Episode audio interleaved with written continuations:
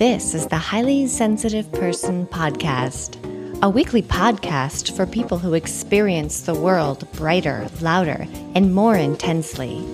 Join me on a journey of acceptance of our highly sensitive person traits. Welcome to episode 16 of the Highly Sensitive Person Podcast. I'm your host, Kelly. Today, I want to talk about being high sensation seeking. So we've got all of these personality traits, introverts, extroverts, highly sensitive people, and now high sensation seeking, highly sensitive people. So highly sensitive people have a behavioral inhibition or what you could call a pause to check system. This means that when we experience a new situation, we pause to determine whether or not we think it's safe to move forward. This pause may be small, imperceptible. But sensitive people have a lower than average threshold for overstimulation, meaning we become overstimulated more easily than the average person. Now, high sensation seekers, on the other hand, have a strong behavioral activation system, which is different than the behavioral inhibition that highly sensitives have. High sensation seekers like to try new things. They don't hesitate before jumping in and they have a lower than average threshold for understimulation, meaning that they can get bored easier. So believe it or not, it's actually possible to have both traits, to be a high sensation seeking, highly sensitive person. It's kind of rare, but it exists. And I'm not quite sure if I'm one or not. Let's talk more about how it's possible for HSP to be high sensation seeking. Okay. So a high sensation seeker is a person who seeks out activities or behaviors that allow them to reach a high mental or physical arousal level. Now, it doesn't have to be a thrill seeking activity. I know the first thing that popped into my head was like skydiving or base jumping. It doesn't have to be that crazy. It can simply be having the urge to seek out new experiences, new things to do, craving excitement, novelty, and change in your life.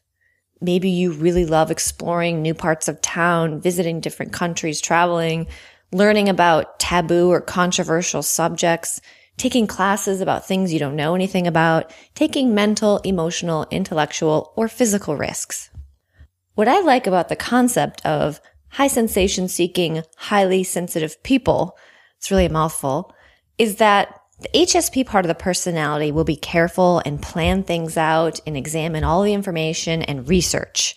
That lays the groundwork for the sensation seeking side to do its thing, but in a calculated, safer way than just jumping in blindly. The HSP allows the sensation seeker to have their arousal and risk and excitement, but in a thoughtful, careful way. So as you can imagine, highly sensitive people who are sensation seekers balance on quite the tightrope. They may crave stimulation and excitement, but fear and avoid becoming overstimulation. That's a tough balance. Some people say it's like having one foot on the brake and one foot on the gas at the same time. Another fascinating part of being highly sensitive or high sensation seeker is how they desire to work. An HSP might crave a comfortable, familiar routine in their job, whereas a high sensation seeker could get bored doing the same thing every day. In her book, The Highly Sensitive Person in Love, Dr. Elaine Aron has a test you can take to determine whether you're a high sensation seeker. Some of the questions she asks are, do you enjoy novelty and experiencing new things? Do you like to explore new places? Do you like trying new foods and restaurants? Do you have a love-hate relationship with routine? Do you like taking safe risks? Do you find yourself swinging back and forth between taking action and needing to recover? And do you find yourself worrying about missing something good, or as we call it nowadays, FOMO?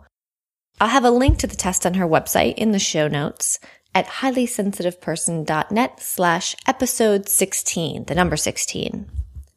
Personally, I'm not sure if I'm a high sensation seeker. I have taken a lot of rather large calculated risks in my life. However, I don't get bored that easily, which is an aspect of being a sensation seeker. As for risks I've taken, I moved across the country twice. I quit jobs twice to travel around the world, once for a year. And these are things that sound kind of risky, but I thought all of them out very carefully. So even if they went wrong, I wouldn't be that bad off. The worst case scenarios of failure in all of those risky situations wasn't really that terrible. And to me, taking those risks was worse than not taking them and regretting them later because I hate regret. I do love to travel, especially to quote unquote exotic places. And when I first arrive in a country that I've never been to before, I almost feel like I'm on a high because the possibilities are endless. I can't wait to explore and learn and soak everything in. However, at the same time, I worry that because since I get easily overwhelmed, my introversion and sensitivity will force me to take it slow. It definitely is a balancing act.